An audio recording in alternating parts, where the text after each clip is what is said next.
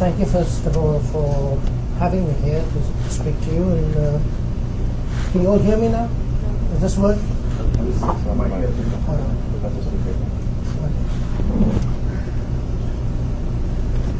Is that better? Yeah.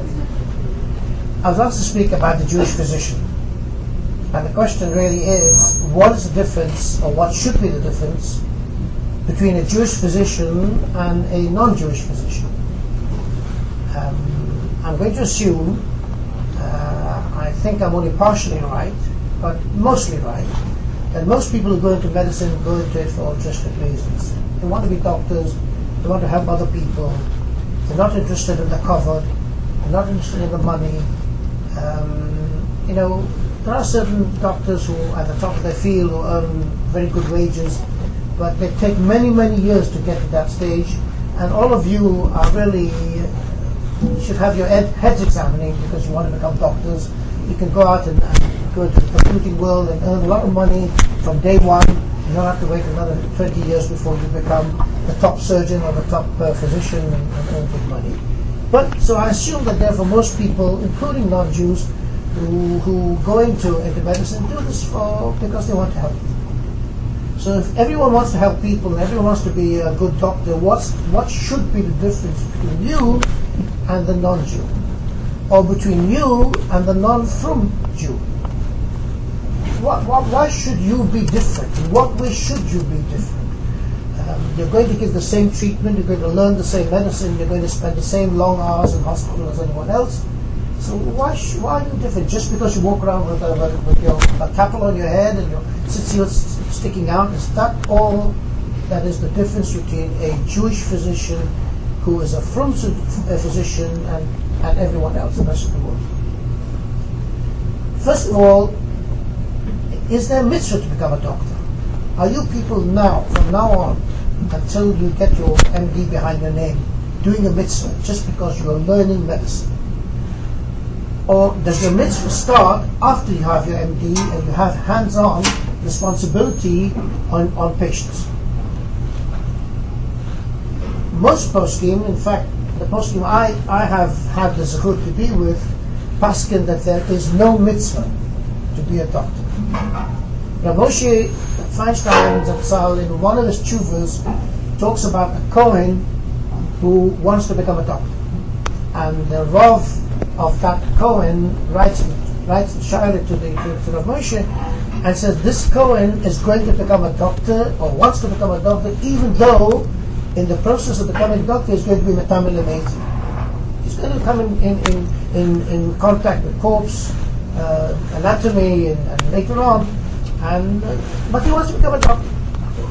After all he'll be doing tremendous mitzvahs of saving lives, Jewish lives, Oh, it's a mitzvah Baba Havera, but, but at the moment he's going, to be, he's going to be a doctor and he's going to save lives. And Moshe writes that if there was no other doctor, I just can't remember, it's a long time since I saw that tshuva, in that city or in the world, I don't think it makes a difference. If there was no other doctor in that city, let's say, except him when he becomes a doctor. And in this moment in time, when he becomes a doctor and will save Jewish lives, if he wasn't to become a doctor, because he's going to be from and not be metamelimating, Jewish uh, uh, patients are going to die because there is no other doctor in the world. It is awesome for him to become a doctor. In other words, today, when you're a medical student, you're not doing any mitzvah. I remember some years ago when I was here in the States, I spoke somewhere, and a, a young doctor came over to me. He may not have been a doctor, maybe uh, uh, before his, his, qualification. He came over to me. He says, I was talking about something else, and he, and he came over to me. He says he had this good to meet Rav Scheinberg from from Eretz Israel, who was here, and he went up to him and he asked him this question: Is it uh, is there a mitzvah to become a doctor? And he says Rav Scheinberg took my hands, my hand between his two hands rubbed my hand gently and says, I don't know whether there is a mitzvah to become a doctor. I do know that there is a mitzvah to learn Torah. And that, in fact, is the crux of the whole thing. And the girls, I don't know, the girls don't have a mitzvah to learn Torah, so maybe they have a bigger mitzvah to, to be doctors. But then they do have a mitzvah to be a housewife, and to look after their children and not have some Goyish woman looking after their kids while they're working uh, so that the husband can burn in kollel. Uh, it's a very complicated situation and I'm not capable of answering those questions. I'm past that stage anyway and, and, and uh, so, but, but it's a problem. So really is a problem whether you're a boy or a girl, it, there is a problem. However, I heard from Rav Auerbach Zatzal that even though the mitzvah with a capital T for a for a, for a, a boy is to learn Torah and nothing but Torah, he recognizes the fact that not everyone can do this. Either because your your brain is so is so built that Torah to sit for, for 12 hours, 14 hours, 16 hours a day learning Torah, you can't do this. Go to Daf Yomi shiur and be a nice Balabait or because there are financial reasons, support um, you know, your parents, support other members of your family, or you're already married and, and your wife and children, whatever reason, there's a good reason why you cannot sit and learn all day. Then, if you're going to go out into the business world, then there is a mitzvah of all the things you can do is to become a doctor, or in some kind of role in the medical profession where you will be helping Jewish uh, uh, uh, Jews who are in, in need of your help. So it doesn't matter whether you're, you're got an MD behind your name or whether you're a radio, uh, radiographer, not just a radiologist, uh, whatever. You are going to help people who need your help. You'll be doing a mitzvah. To hand money over counter uh, as a bank clerk to someone else, not really helping him. It's his money anyway, and, and so you're not really doing any mitzvah. So if you're going to choose something uh, because you have to, then there is a mitzvah to learn, to learn medicine of one kind or another. As I said before, this this is the, the this is the uh, of most of the people, most of the poskim that, that, uh, that I've asked uh, in the past. Going along with that, if you are going to be a doctor, you are learning, you're a medical student already. Um, and now we're assuming that you have a mitzvah because, because you can't learn for whatever reason. So now you've chosen as a mitzvah to become a medical student and not go into some other profession. Um, therefore, if it's a mitzvah, are you allowed to do that mitzvah on Shabbos? I can't learn anyway. I'm going. I'll go. I'll go to shiur. I'll go to my to my Daf Yomi shiur. But the rest of the day, I can I can just spend around uh, doing nothing. So I'll learn. I'll learn medicine uh, I'll open a textbook, and after all, it's going to be my profession. So I'm going to learn Shabbos, is this true or not true? Is it right or not right? And uh, Rav Zatzal differentiated between before MD and after MD. When you already have your MD, he said to me, there is a mitzvah to learn medicine on Shabbos. Whether it's reading a journal, whether it's reading a textbook, whether whether it's uh, it's going over notes uh, that you've made uh, uh, from lectures, whatever. It's a mitzvah to learn on Shabbos.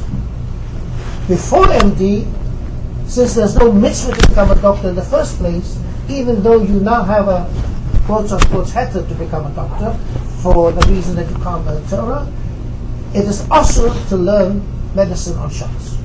You have to learn. Shabbos is Shabbos. No difference between you and a bank clerk who has no, no right to learn uh, banking on Shabbos, neither have you got the right to learn uh, medicine on Shabbos. And I asked him, what's the difference?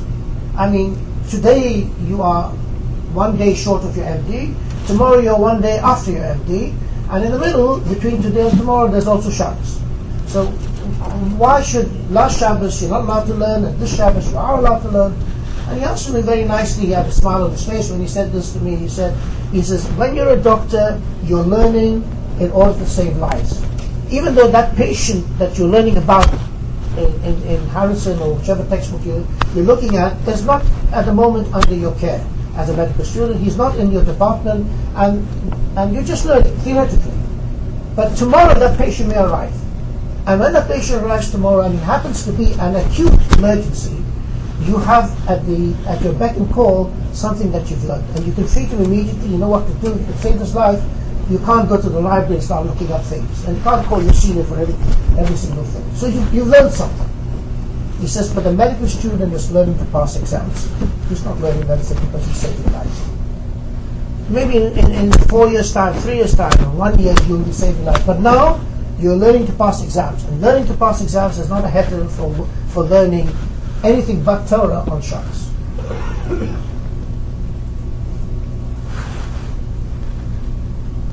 One of the uh, main, in my, in my opinion, points that differentiate a frum student or a frum doctor from a non-frum doctor or from a non-Jewish doctor is halacha. The halacha which all of us are mechuyev to keep, whether you are a doctor or not a doctor. But when you, as a doctor, walking the floors uh, of, of a hospital, whether it be a Jewish hospital or a non-Jewish hospital, and you stand out as being different from the Jew who, unfortunately, is Machal Shabbos, or from the from the goy who is your your partner in, in, in, in, dealing with the patients on that ward. And when you stand out, not because of your dress, okay, not not because you're wearing a kappel or putting uh, FCC on, that's that's taken for granted, but in your behavior, which is different from the accepted norm of behavior of the other two people that I've mentioned. You stand out, you're doing another mitzvah, the mitzvah of Kiddush Hashem. And when you don't, then you're doing the Aveira of Chilul Hashem. Why? Because you have a kappel on your head. The guy, the, the Jewish doctor who doesn't have a kappel on his head, has much less of an Aveira of, of Chilul Hashem. He doesn't stand out as a Jew. And everything he does, the Goy looks upon it, well, yes, he's a Jew, but he, you know, he doesn't, he's, he's not really, he's not really religious. So there's not so much of a Chilul Hashem. But you walk around with a kappel on your head and your tzitzit sticking out, and you do something which even it may be correct, but in the goy's eyes or in your in your friend's eyes, and he is a non-frum Jew, it's something that should not be done, then you are guilty of Chilul Hashem. And when you do the opposite, there is no greater opportunity for doing Kiddush Hashem than in the medical field. Because you stand up, first of all, you're different from everyone else in the world. You're a doctor. And whether you like it or not, whether you are a person who's, who's full of, who's full of, uh, of, uh, of um, anava, um, you, are, you stand out. You're a doctor. When a stethoscope around your neck, in my time, nobody wore stethoscope around it, but now you have to show with a around your neck. Putting it in your pocket is not good enough. Okay, fine, it's now acceptable, and everyone, I mean, there's a, you see this, uh, those of you who were the, yesterday at the uh, meeting, uh, they had this thing about China, uh, Rav, uh, Rav Yoshi Paskening about uh, uh, people going to China to get to get uh, organs from Chinese Chinese criminals who were executed by the government and whose organs were sold to the highest highest buyer. And head of the famous head of one of the famous hospitals in Shaare Zedek, I mean, had gave this interview with stethoscope. You may not recognize that I'm a. The stethoscope around there. Okay, fine, I uh, accept this. But that's not what counts. And in the same way as your tzitziot don't count. It's what you do with your tzitziot. It's what you do with your stethoscope that counts. And therefore, when you make a Kiddush Hashem, the opportunity is there. It's, it's, it's begging. It's begging. It's begging every single second of the day. You can do a Kiddush Hashem, which you can't do in any other profession. When you sit in Kollel and learn, no one sees you. You're not, you're not open to the world. You're sitting with your chevrusas and you're sitting there, and everyone sees you. When you're walking the corridors of a hospital, you're open to the whole world. And when the world sees how a Jewish doctor behaves, then it's a tremendous Kiddush Hashem. And this is a, way and above the lives that you save. That's also Hashem. Of course it is. But that's, to me, the difference between it, and it's nothing to do with beards or the color of your kappel. It's, it's how you behave. Number one, I- I'm just, I'm just talking. But, but I think these points are sometimes forgotten. Most people, and again, I, I, I don't want to say everyone, and I don't want to say minority or the majority, but it's well known that doctors all over the world are on a higher level or behave as if they are higher human beings than the nursing staff on the ward. First of all, I have much more knowledge. What does she know? But she knows things that I don't know. But that's not. I'm the boss. I'm the one. She doesn't give me orders. I give her orders. And therefore, I treat her like a second class citizen. Who says that you have the right to do this? My own opinion, you can take it or leave it. The patient gets well or, or dies not so much because of me, but because of the nurses on the ward. I see the patient once a day, maybe twice a day. I have time to talk to him. I don't have time to talk to him. The nurses are there. They're there all the time. They do the nitty gritty of the work. They keep the patient comfortable. They, they, they, they feed him. They, they, they, they clean him. They talk to him. Tremendous difference. You go on a ward where the nursing staff are working as a team together with the doctors, that ward, the patients there will have much greater uh, uh, chance of recovery and certainly a much nicer stay in hospital. I always say you have to be healthy to be in hospital. And, and these poor people are, are ill. And, you know, there's no medication in the world that doesn't have a side effect. Nothing. There's no placebo. You know that people have died on placebo. So, so there's nothing. There's one kind of medication that you, you can give as much overdose as you like, and that's it's called TLC, tender loving care. And when you give that tender loving care, you don't have the time to do it, but the nurses do. You should treat them as equal, and the payment you get back from them is over and above the effort you put. in. I learned this when I when I ran my my, my, my ward. I, I learned that the way to make a cohesive ward where things run uh, uh, ran like clockwork and where I could expect things from my from my staff was to be good to the nurses, to treat them as equal. I would share medical knowledge with them, not teach them, but share it as I would with an equal. I did that with my students as well, because we're students. They're the lowest of the low. Who cares about students? Students are, you know, uh, you're nobody. No, you're a human being. And you're no better or worse human being than me. Just because I have a beard or I'm 20 years older than you or 50 years older than you. That's how you, you have to look at your students well. Those students are what they're going to be doctors. When you're too old to, to, to, to treat patients, they're going to be treating patients. They're going to treat patients the way you treat patients. And they're going to treat the staff the way you treat the staff because, you know, most of our learning comes from osmosis. I never in my whole life taught halacha to my staff. In my whole time as a physician, I never ever told my staff that this is the way you have to run the ward, in halachically. And yet, my, my, my second in command was a Jew in name only. He was an Israeli. He kept nothing. And yet, when I was away, I would come back and he would give me a rundown of what happened during the during the week or two weeks that I was away, or the few days I was away, medically and, and problems that arose in the war. I never once had to question halachically what he had done. I told him what to do. He saw what I did. And that's better than giving orders. Orders people can take.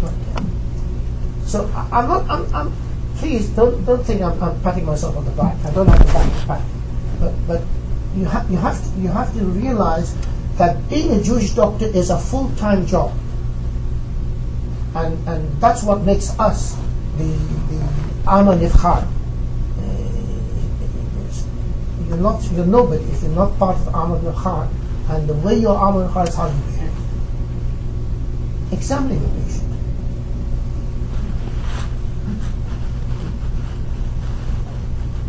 Let's forget male patients. Let's, let's talk particularly about the female patients. You examine a female and this applies even to the female doctors who are examining female patients. Kal vachomer to the male doctor examining a female patient. The patient has, by the nature of things, has to bear something when, when you examine them. Okay, you, you look at the chest, examine the chest, examine the breast, examine the abdomen, examine, uh, if necessary, you do your rectal examination, a vaginal examination, depending on who or what kind of doctor you are. That patient isn't, isn't some kind of animal, isn't some kind of doll that you can play around with. That patient is a human being. And even if that patient comes in half clad, because that's the way she walks around, that doesn't give you the right not to give her the respect you would give to your own sister or mother. How would you like a doctor to, to, to examine your mother in the way you examine your patients? That's how you should, you should look at this. Now, this is this has nothing to do with being a doctor. This is do, to do with halacha, the halacha of tznius. And tznius applies not only to the person you're examining, but to yourself. It shows how you are not just a doctor, but you're a fruit doctor and a halachist. Let me give you an example. You have to examine the breasts of a woman. So she, she, she, she unclads herself, and you have to first of all look at both breasts to see what the whether it's symmetrical or not. Fine, she's looking at both breasts. You finish, the next stage is to examine the breast. So you standing on, usually on, on, on the right hand side of the patient, so you examine, let's say, the, for example, you examine the right breast. Give me one good reason why the left breast has to be left bare while you examine the right breast. One good reason. Because you forgot? Because she's an, she's just nobody? Would you want your mother or sister to be examined like this? So why should this woman, even if she's a goy, I'm not interested. Goy, Jew, she's a woman. She's a human being. She has her respect, even if she doesn't have self-respect. As I said before, she comes in half clad. But you have to have respect for her just because of the fact that she is a human being. You finish examining the breast, you go down to the abdomen, so you have to leave her uncovered at the top while you're examining the abdomen. You say this anywhere in the medical books. You're so busy, you don't have time for this. You don't think about this. I agree, don't think about it. But make it so routine that you don't have to think about it. You do it automatically. That makes you stand out between your friend and comrade who's working on the wards, who's around you, or who's a, a non-halachist. That's what causes kiddush. That woman will go around and spread the word. You know who examined me? A human being. A man who, or woman who cared for me. Who cared for me even though I don't care for myself.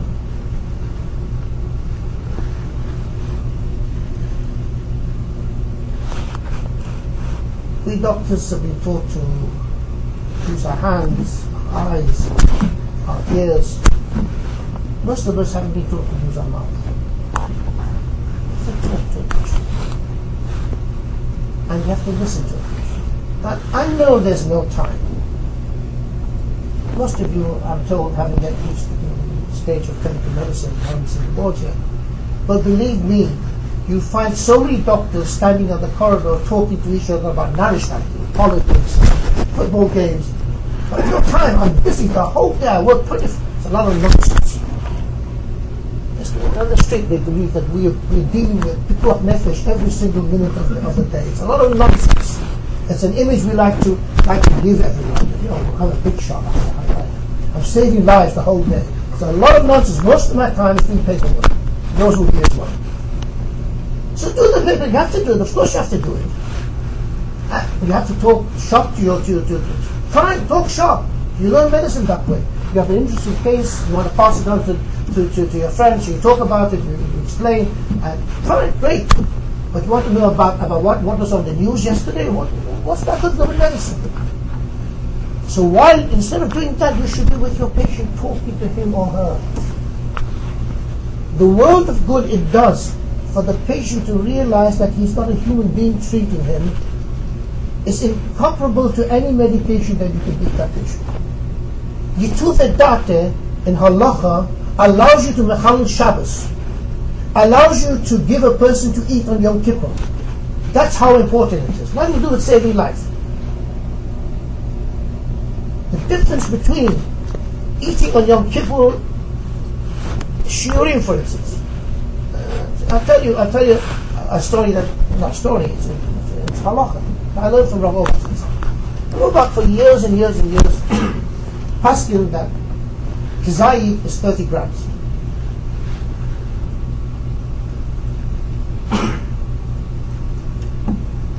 So if you ate a kazayit with isur, you're chayiv malchus. If you ate a kazayit and matzah, you're kind of mitzvah tassim. How much is kazayit? 30 grams. That was the word. Something everyone.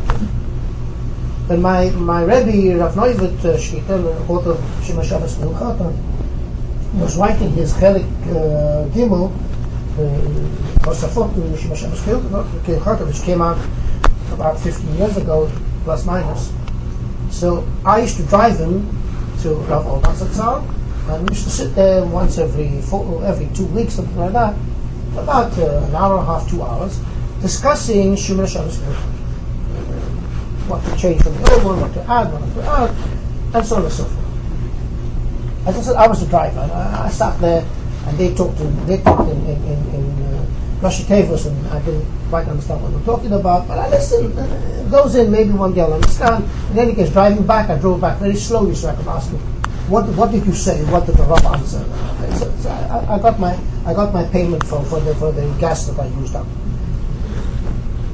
Just up the blue, I can't even remember how it came about. They start talking about shiurim, and, and, and the Rav Zatzal says, yeah, yeah, 17 grams is, is, is a kazayim. I, I, thought, I, saw, I saw my Rebbe as well. We both went into shock. I mean, 30 grams was, was, was the total that, that up to now, 17 grams, nearly half. So, you know, I have a lot of chutzpah. I, I, I, I, if somebody says something to me I, and I think that I'm, I do not understand or I know I don't understand, I ask. I, am not willing to take a psak, yes, no, mutter, also. I want to know why. So I, I butted in and I said, to, to the Rav itself, I said, tell me, does the Rav make uh, bracha krona on, on, on 17 grams? She says, about that? A silly question, because you just told me that I was going on. So, I, so I said to him, I said, um, and uh, on Leila Seder, the Rav would make Asher Kedishanu al Achilat Matzah on 17 grams. He said, better. And, and, this was this was we were both getting hot under the collar, and, and, and the Rav, Rav was, was, allowed me to carry on.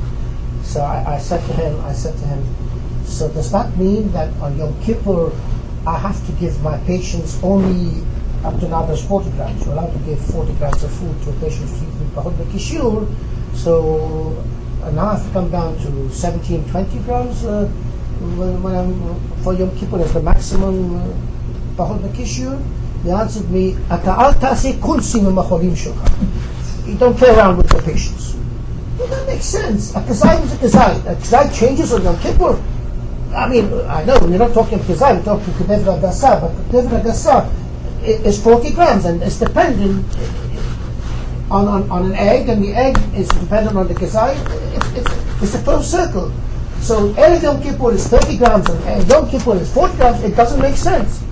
But I realized that I, I, was, I, was, I was on the red line if I hadn't already crossed it, so I kept quiet and I went home and, and the Rav and myself discussed it and, and Baruch Hashem, eh, I, uh, what I didn't understand, he also didn't understand what's the difference. A few weeks later, I happened to be by the Rav, and I took the opportunity. I said, I asked the Rav, what's the nothing there? Why, why should the Kazai or, or, or, the or the Shir um, on, on Yom Kippur be 40 grams, and, and, and on uh, for all the other Yisurim and on mitzvahs and Torah only 30 grams? This is pashut. Pashut, not pashut. In the system is on all the other Yisurim, but we eat in the Yisurim, do mitzvah. It says achila eating, eating. It say there's no word achila in, in Yom Kippur. It doesn't say you're not allowed to eat. Nowhere in the Torah does say you're not allowed to eat. It says inui. And inui is yituv Yituv has a different shiur. Hazal knew what the shiur of difference between being absolutely hungry because you're fasting, or you've, you've relieved the first pangs of hunger. And that's 40 grams. So 40 grams. So you see, there's enough to. So Yituv Da'at allows you to machal Yom Kippur and to eat in Yom Kippur just because you're Yesh Basakam. If it wasn't that, then you only allow 30 grams or 17 grams. The vast difference between 70 grams and 40 grams. So the psak he gave was 40 grams remains 40 grams of Kippur. That's the maximum that you're allowed to eat and Bachot Nekishur. But when it comes to matzah, you don't have to take a whole plate matzah and shove it into your mouth and then call Magen David Adom because it got stuck in your throat. 17 grams. Rav okay, great Rav Auerbach, uh, he's a Yochi, and everyone else says 30 grams. Not so. Chazon Ish says 20. Rav Elyashiv says 20. So 17, 20, whatever you it's not, not such a big difference. There's a great big difference between a whole, a whole matzah uh, machine bake, which is, which is around about 30 grams, or certainly in this room it's about 32 grams, and eating, and eating uh, half of it, or just over half of it. So again, you see how important it is to the doctor. So talking to a patient, uh, um, empathy with the patient, not just taking a history. That's that's that's businesslike. Talking to him and, and, and, and understand his, his needs, his problems, things that you won't write in the notes necessarily. Makes you a friend of the patient. You're not just his doctor. You're someone who cares for him, not just someone who hands out the pills. And that that is, is is, I think, again, one of the hallmarks of the Jewish soul, the, the of the Jew, who reaches out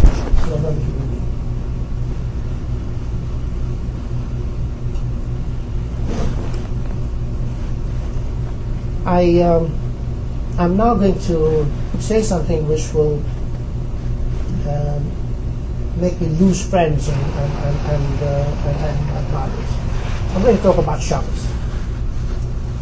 I'm going to say things which may hurt you, but I'm going to say because uh, just as you and I have a fear to keep Shabbos, I have a fear to scream if something hurts me. And it hurts me. It's been hurting me for years. I've been talking about it every opportunity I can. Uh, not to the hospitals, doctors already, already doctors. I'm talking to the new generation, new people who are becoming doctors, who's chosen to become doctors, that's that's your choice, and I'll go along with that. But you have not, I believe, chosen to become the Haravi Shabbos.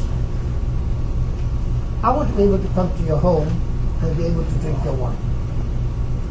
I want your children to grow up knowing that their father is a or mother is a doctor and is a frum yid and keeps Shabbos when you drive to Shab- on Shabbos to, to the hospital, your children have to be proud of you because you're driving to save a Jewish life that needs to be saved now and not in 10 minutes time when you walk to the hospital. And you don't go over the phone. I'm frum, I don't drive in Shabbos. I walk on. You mean why the patient can die or get worse? I drove, I drive on Shabbos. I'm not ashamed to admit it. I drove on Shabbos.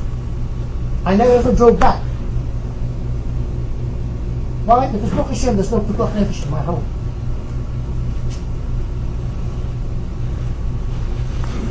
Hilul Shabbos is permitted only in a situation of Pekuach Nefesh or Safek Pekuach Nefesh.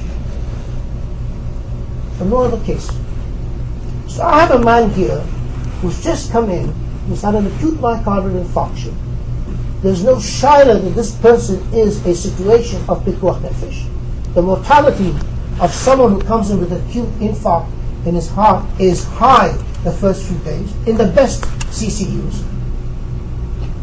And so you have to pull out all the stops. As far as I've learned this from Rav the Gemara and the poskim say Shabbos is Dehuya and not Hutra.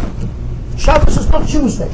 Shabbos is Shabbos even while you are, are writing for the station and, and, and, operating on the station and turning on lights for the station, Shabbos is food. And especially for the Ashkenazim who are sitting here, you have to do things b'shinui, or go looking for a goy where there is time to do so. I don't have that problem. I'm, a, I'm a father. I've got the, I've got the I've never heard of a boy in my life. I don't know what my left hand does. I only do everything hand. I don't do that in practice because, uh, again, I don't want people to say, uh, look at this shapers. So, so I, I, I, I, I behave like a an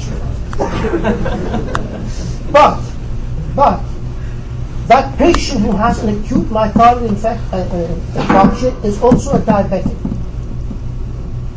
And you have to write out a diet sheet, otherwise he won't get uh, a, a diabetic diet on Shabbos. He came in on Friday night. So the whole of Shabbos, if you don't write that diet sheet out, he will get normal food. And he will die because he got normal food. You're allowed to Mechal Shabbos to write such a form, fill out such a form, with your left hand, with your right foot, I don't care. It's also, there's no pikuach nefesh involved. He's a pikuach nefesh patient, yes. If he wants a cup of tea, according to Ramban and the Auerbach pastors at Ramban, if the man is a person who is Shomer Shabbos, he knows what Shabbos is, he doesn't want you to be Chal Shabbos, but he says, I could just do with a cup of tea. There's a Chodesh And there is no tea available because there's no hot water available. Oh, yes, my neighbor. He has hot water. Perhaps it's 2 o'clock in, in the afternoon, and he's behind the mitzvah Shinash B'Shabbat Ta'alug, so I can wake him up, bang on the door, wake him up and take his water. Rav Omar says, no, he has no mitzvahs. He's asleep. The mitzvah Pekuach Nefesh is yours. Boiling water on Shabbos. I've never heard of tea curing anyone. Certainly not Pekuach But Hazal tells us if you doctor, and Rav Omar Paskin is a person who will feel better and more up because he gets that hot cup of tea, you're mechuyif to the Chal Shabbos the right there if there's no other way, no goy and no neighbor or whatever. But a diet sheet for diabetes, I've never known a diabetic die. Most diabetes, most diabetics cheat anyway. They steal anyway. A bit of sugar here and a bit of chocolate there and a bit of a cold drink here. We're, we're all human. So what is the happen for writing a diet sheet on Shabbos? Zero you're working in a hospital setting. You're only a little guy. You're a, you're you're you're an intern. You're nobody. And the big resident says to you, you write that diet sheet, otherwise don't come in tomorrow. What are you going to do? So you go like this, and you write with your left hand and your, and or your right leg. You're Mechal Shabbos. You think you're not coming in tomorrow. You spent four years in medical school for nothing. And you're going to tell me you're going to stand up with this maybe the boys and girls, you got you got the strength to stand up to a big man and split it down to compare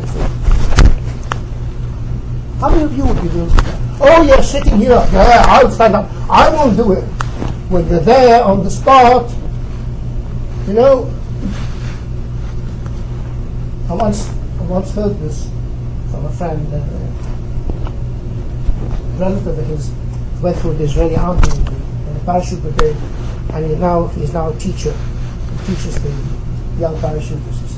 There's all these guys coming. You know, to get chosen for the parachute brigade, you have to be courageous is in the word. You have to be super courageous, otherwise you get thrown out the, during the training, long before you even see a parachute. And then all these guys come in, they're, they're brave, they're, you know, they're going to, they're going to destroy a million arrows, this kind of thing.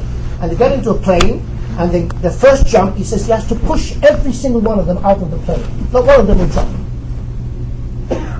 when you're faced with the reality of making that decision, do I Mechal Shabbos or not, or do I lose my job?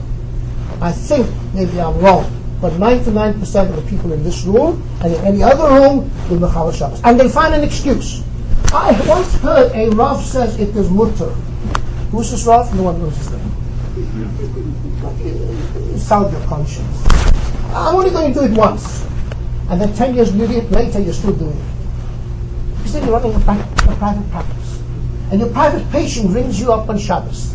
And he says, I've got an ingrown toenail. He's a private patient. I'm not going to throw him away. I'll fight. I'm not going to die. You can fool the others. You can't another doctor. I know what I'm doing. So when you're going to when you're going to become a doctor, after you've spent four years of your life, four precious years of your life as a medical student, and you're faced with the fact that you now have to go into a service where there's no Shomer Shabbos program, what are you going to do? Say, you know what, I made a mistake. There's a job waiting as a bank clerk, I'm going to become a bank clerk. How many do it?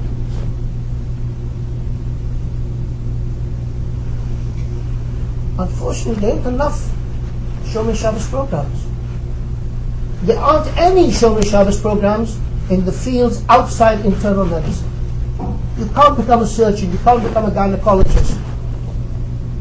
Because there ain't any certainly not formal ones, official ones. of those that some of them that under the table. And if you're lucky enough to find out those jobs and you're lucky enough, you'll be okay. So it's something you have to consider.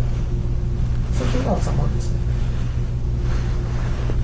How many young doctors know enough about medical halacha that they can make on the spot decision.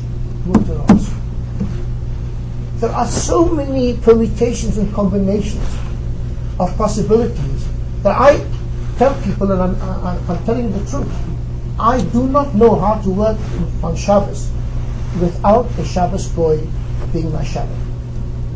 I have no idea how to do this. There are so many things that have to be done.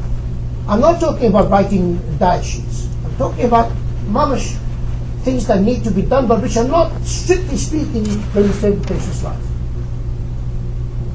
I wouldn't know how to do this.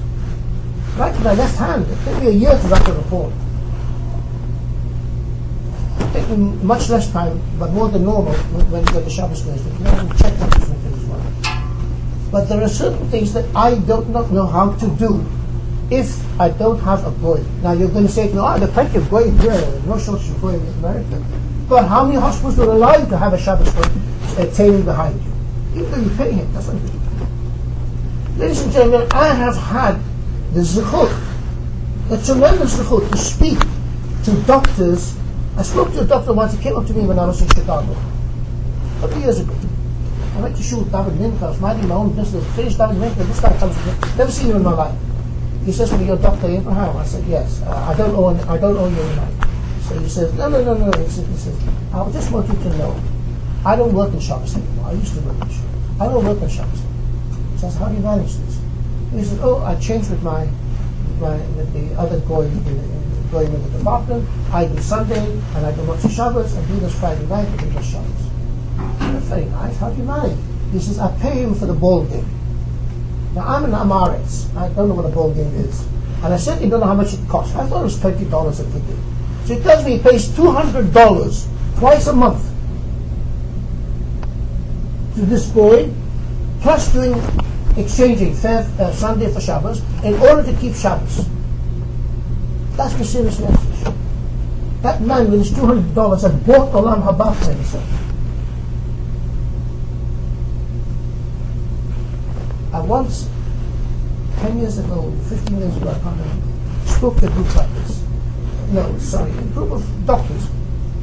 So there was a young lady who was, who was, was in, in, the audience, and I spoke about Shabbos and stuff, you know. And after the talk, I went oh, out, and I was in the corridor, she came over to me, and she started crying. I promise you I never touched her. But she was crying. What was she crying? What did I do to you? She cried and cried before she could get a word out. She said do you really mean what you said? That I'm not allowed to work on Shabbos? Unless it's mamash said that. From what I heard from my from my peers and from my from my and you can't work on Shabbos. Every time you, you do something, you work on Shabbos. It's Shabbos after Shabbos after Shabbos. The the shogeg becomes a lady. The, the, the onus becomes becomes a mutter. She says, but I, I, I she works in she works in the, uh, someplace in the Midwest, and uh, apparently there hardly a million of Jews in that place, and uh, she works in a very very hot department where there's plenty of work the whole day, and she works and she, she's a Jewish So I said, well, so am I supposed to do? She said, I, I, I, don't know anything else. She was already, uh, three or four years, she was arrested already. So I don't know anything. So I can't leave. I'm, I'm, I'm, a, I'm a, she was a single girl. She said, what am I going to do? Can't help you. I said, but you have to realize, if, if you're crying over it, then you have to realize that something is ticking inside you. Shabbos is, is, is, is talking to you. And the story of, uh, I went home.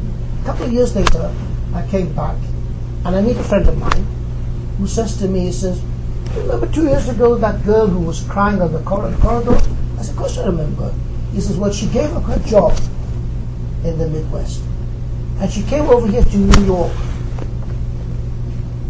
And she found a job here, Shomer Shabbos. And she got married. and she now has a kid, and she's happy. Ladies and gentlemen, would I do such a thing? Would I give up a, a panot? These, these, these people are sadiqim. Not a sadiqim to do a thing like that. To give up a job, a whole panosa, no one to support her, to come to a strange place where she knows nobody, just in order to keep Shabbos. You don't have anything to give up. You're right at the beginning of the road. Think about it. Please think about it. Think about what will happen if things don't go right. If you don't get into Shomer Shabbos. By the time you people finish, there'll be Shomer Shabbos uh, program for everyone. Maybe. I don't think so. But think about it and think what you're going to do when that time comes. I wish you all plenty of luck. We'll do, um, questions. I just before we'll have a question segment for neglected to just spend on the question and things before it's called um soy, cat, YSU and YC. Uh, if anyone has a question, just raise your hand and uh, the mic doesn't move, so either speak very loudly or if necessary, if not, then we'll just repeat the, the question.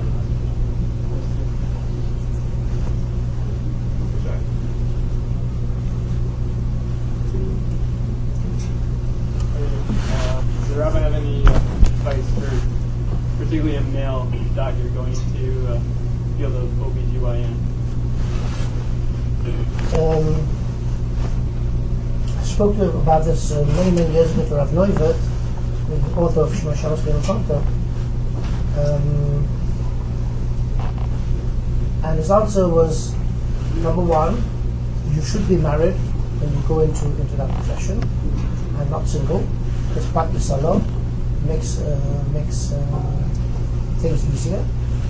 And secondly, if you behave as you should behave um, in your in your in your relationship with, with your patient, um, the patients, because all the patients by definition, or most of them, to be, are going to be of the opposite sex, and you can you can be certain that uh, not only physically but even mentally you can keep away from the Yetzer Hara, then you're doing a mitzvah, you're doing a very big mitzvah, because not everyone can be like you.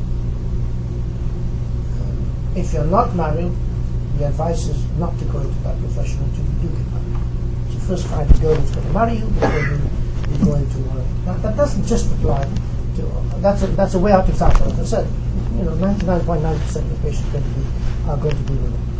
But it applies to almost every percent. Uh, profession, uh, surgeon, and internist, we all come into contact with it. So on a much smaller scale, we have the same problem. But for you, it's going to be it's going to be your bread and butter. That's what you're going to be doing from morning to night. On the one hand, you're going to get more used to it. Um, instead of seeing a woman once a week, you're going to be seeing a woman once an hour. Um, on the other hand, the Yetzer Hara is there, and the fact that you've been in practice for 10 years, the Yetzer Hara has not got 10 years older. You've got 10 years older. The Yetzer Hara is still that same age, and he's still strong, much stronger than you. And, and uh, you have to be very careful about it. If you are certain that you are able to work the Shem Shemaim and only the Shem Shemaim, and keep your mind where it ought to be, and your and your thoughts where it ought to be, concentrated on the patient, her, her, her situation, uh, disease, and what you can do for her, then Tavor Lecha Bracha. Your last point, are you suggesting that students should pursue other careers or plan better? As I said before, um, if you're going to do a career, then the mitzvah is to go to medicine. Because that's the only career which has a mitzvah attached to it, and a very big mitzvah. But on the other hand, um, you have to be aware of the fact that uh, this is not always uh, open to you. As I said before, you end up four years later in a, in a no-win situation where, you, where you're working in a hospital which is not Shomer Shabbos, and you gradually get led in from small things to bigger things, and before you know where you are, you'll, you'll become a Chalash Shabbos every single Shabbos of you, at least twice or three times, three Shabbos every month. Um, I can't answer that for you because you have to look at yourself, um, not just the mirror, but inside yourself, and, see what, what, what you're willing to sacrifice before years' time when you when you uh, when you finish medicine, finish uh, learning, become an MD. But as I said before, if you can withstand that, incidentally, to my to my uh, to my great uh, pain, things aren't much better in Israel. Although the, the uh, statistics there are different from here, the majority of patients are Jewish. Um, I'm talking about Jewish patients all the time. All the time I'm talking about Jewish patients. Jewish patients are a professional you need to write something, uh, up the form if he falls out of bed and you've examined him and there's nothing wrong with him. You have to fill out an accident form. So wait. And it's three days uh, Shabbos and two days Yom Tov. So wait till the fourth day. They won't allow you to wait. That form has to be filled in within 24 hours. And you know that there's, that is pure uh, paperwork. It's, it's to do with, with, with, with, compensation and, and demands and that kind of nothing to do with, with, with, with uh, treatment of patients. How are you going to fill up that form? If you think you can withstand this in a situation which is not conducive to Shabbos in other words, you're, not, you're, you're in the hospital on Shabbos instead being at home on Shabbos with your wife and family, then you have a problem. And this is the time to make that decision. My own feeling is, become a doctor, do the mitzvah of Nefesh, save uh, Jewish uh, lives, but don't lose yours in the, in the, in, while you're doing that.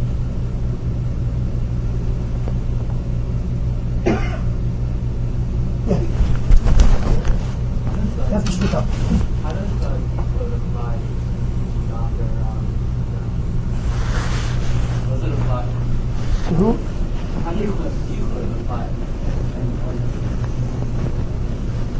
thought you were going to give me an easy time when I came here. Yichud is a problem from morning to night, no matter where you are and what you are. And most people don't know the meaning of Yichud. Okay, most people don't know this. And nothing to do with Yichud. All sorts of situations which we take for granted, we never even think about it, there's an issue that it. So when you examine patients, um, it's easier in a hospital setting. Because most times the door may be closed but not necessarily locked. In other words, it's closed and anyone can walk in whenever they want. Secretary, the nurse, another patient can stay, and your, your colleague uh, can walk in. That door is in fact open, just just that it's, it's closed. In, tho- in that situation, there's no, no problem for you. If you can have someone in that room nothing to do with halacha, but to do with your pocket, your money. When that patient sues you for for doing something that you shouldn't have done and you are completely innocent, you should have someone in that room as a doctor to examine patient. A nurse or someone else who can bear witness that you are completely. It's, it's not stories, it's happened. And so nothing to do with yichud, but it saves you from yichud as well if you're careful about what the situation that you're in and examining the female patient on biopsy. In a hospital setting, in the middle of a floor, people are walking up and down, there's no private practice, seeing a patient in, in, in an office um, can also be a problem. But again, if the door is closed but not locked, and, and even more so if the other patients waiting there, that's okay. If the last patient is a female patient, and the door outside is closed but not locked, but the outside door is locked, and there is no shiur to yichud. Rav Abba Paskins that although there is a shiur, let's say five minutes, I'm just trying out a figure, let's say five minutes, if when you start yichud, the first second, there is a possibility, a good possibility, you're not going to be interrupted for five minutes, this first second already you're over this is the right side of. There's no yichud. So you're right, it's a, it's a problem, but in most situations you can get over it. If you're aware of that of, of the problem, you're aware of the of the way to get around it, you should do it. I don't feel gramophones and disappearing And disappearing? I uh, when the first gramophone came into into into Israel and and they were talking about uh, talking about disappearing ink. Um, when, when the gramophone came out, I phoned up Auerbach. At that time, for my sins, I was uh, in addition to my normal work, I was also uh, uh, looking after ICU. Um, and uh, so the, phone used to ring on Shabbos, if you can imagine. So I thought this was a good opportunity to go and see Rav Auerbach. At that moment, none of us just come in. and I should buy a, buy a gramophone. He won't give it away free. So I phoned, I called him up and I said to so he says, why, why do you want a, a gramophone? I said, well, people phone me. He says, you mean they invite you for a cup of tea on Shabbos? I said, no, but sometimes it's a wrong number. He said, how many wrong numbers do you get? I said, you know, one, one, one in the moon. Most of my calls are genuine from people from, the staff either the either the uh, internal medicine or more likely the ICU. She says, what do you want to buy a telephone for? You're answering a phone because of the Pikuach Nefesh, even though it's not 100% Pikuach Nefesh, because as I was saying, long numbers. Pick up the phone, the Shinui, and finish. And I asked him about the disappearing ink uh. Um, at that time, they were still working on it. Problem was to have ink which disappears after three days, so, so that you have time to, to photocopy it uh, before it disappears. Uh, and they never, never they, they solved the problem for two days, but not for three. And we have in Israel three days. Rosh Hashanah is two days, and before after Shabbos is three days. So the whole project fell through. But at the time when they were working on it, and we were beginning to, to, to produce these, these pens as a sort of, you know, you buy them. But so I rang them up, and his first comment was, "You want to write me a check with one of your pens?" And the second comment is, "Al Tashki." He says, "When you write, you write the left hand, and that's it. You don't need to buy these uh, pens."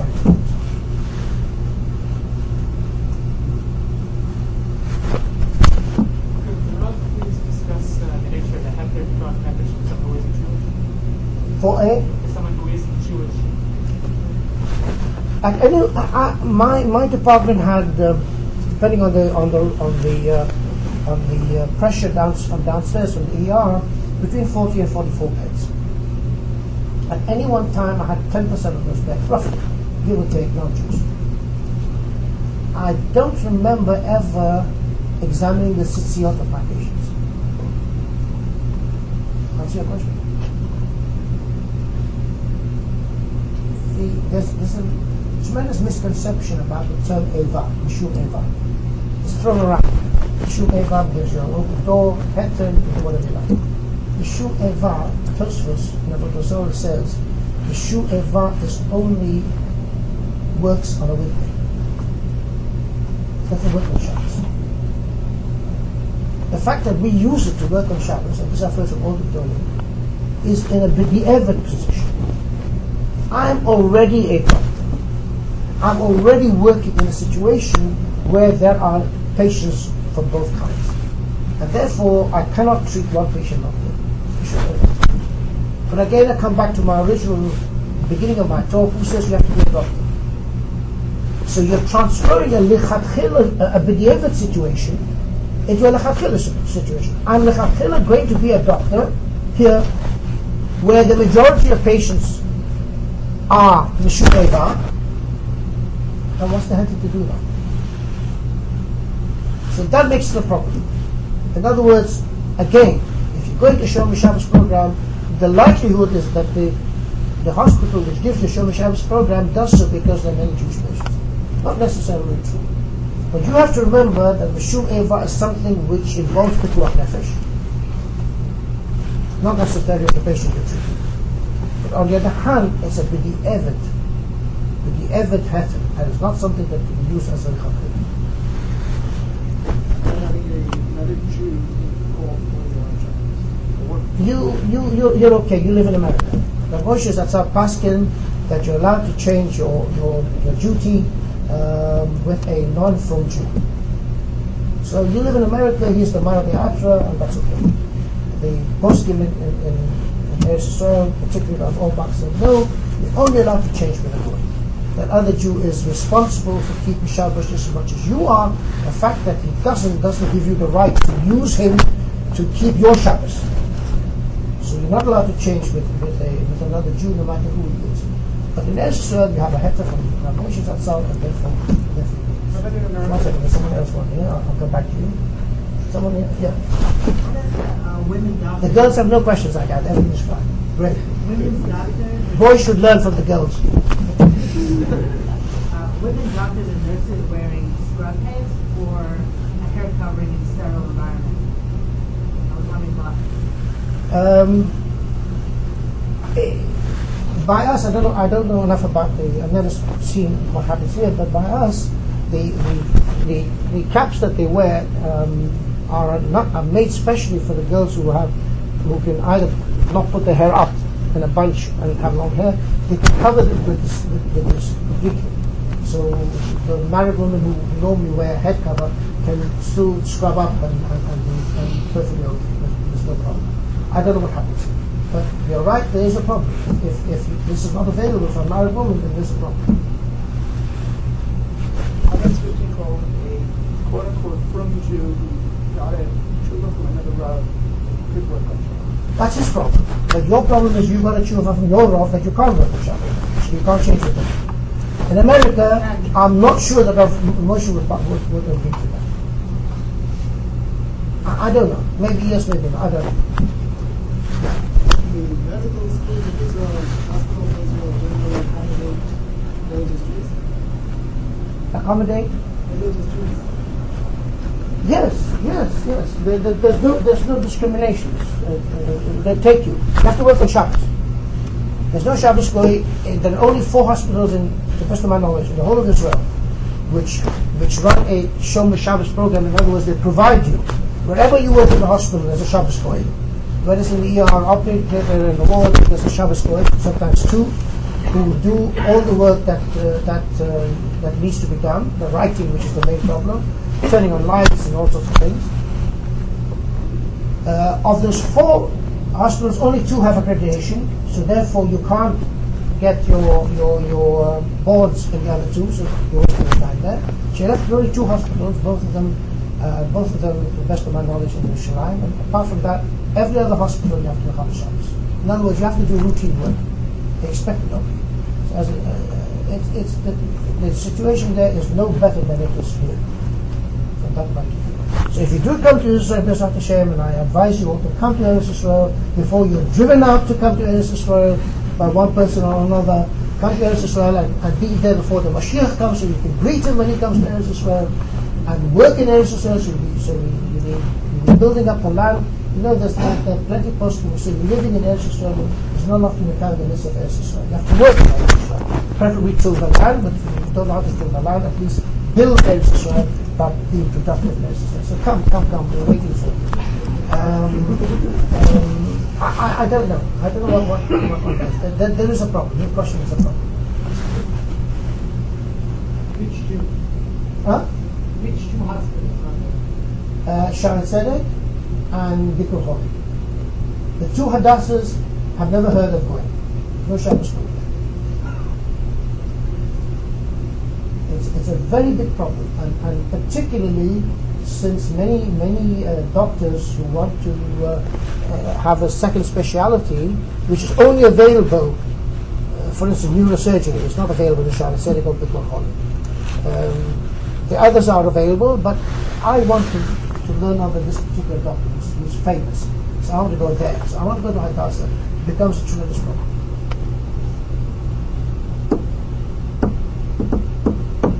Yeah. The advice that you gave to the, to the doctors, I'm just curious. I mean, that that should be for Jewish students, but shouldn't that be for everyone? Like to treat someone like a human being. Why more for? Because more is expected of you. More is expected of you. When we are the chosen race, it doesn't mean that you are better than anyone else. It means that you are more spiritually better than anyone else. And spiritually being better week is keeping the Torah. And keeping the Torah applies in all facets of life. And treating someone else as a human being is part of keeping the Torah because, of course, it's a Kiddush Hashem. It's not just this girl was good to me. This Jewish girl was good to me. Makes all the difference in the world. That's a Kiddush Hashem, which is one of the biggest mitzvahs you can do. And the opposite, of course, is one of the worst things. Yeah. What about Rav, Rav Auerbach said about studying on Shabbos? And he opposed at least. Is a resident and a licensed physician? The resident is still studying for boards. No, no, no, no, no. But the resident, while he's studying, he's treating patients. He has hands-on responsibility. And, and, and so any, any, any physician, once he's got an MD, and he has, even, even as, as an intern, I mean, obviously he doesn't have much responsibility, but he, he has some. he's the, usually the first guy to see that patient. And if that patient codes, he's the first guy to put his hands on his chest. So he has responsibility. And therefore, for him to study medicine is, is, is, is up. Thank you very much.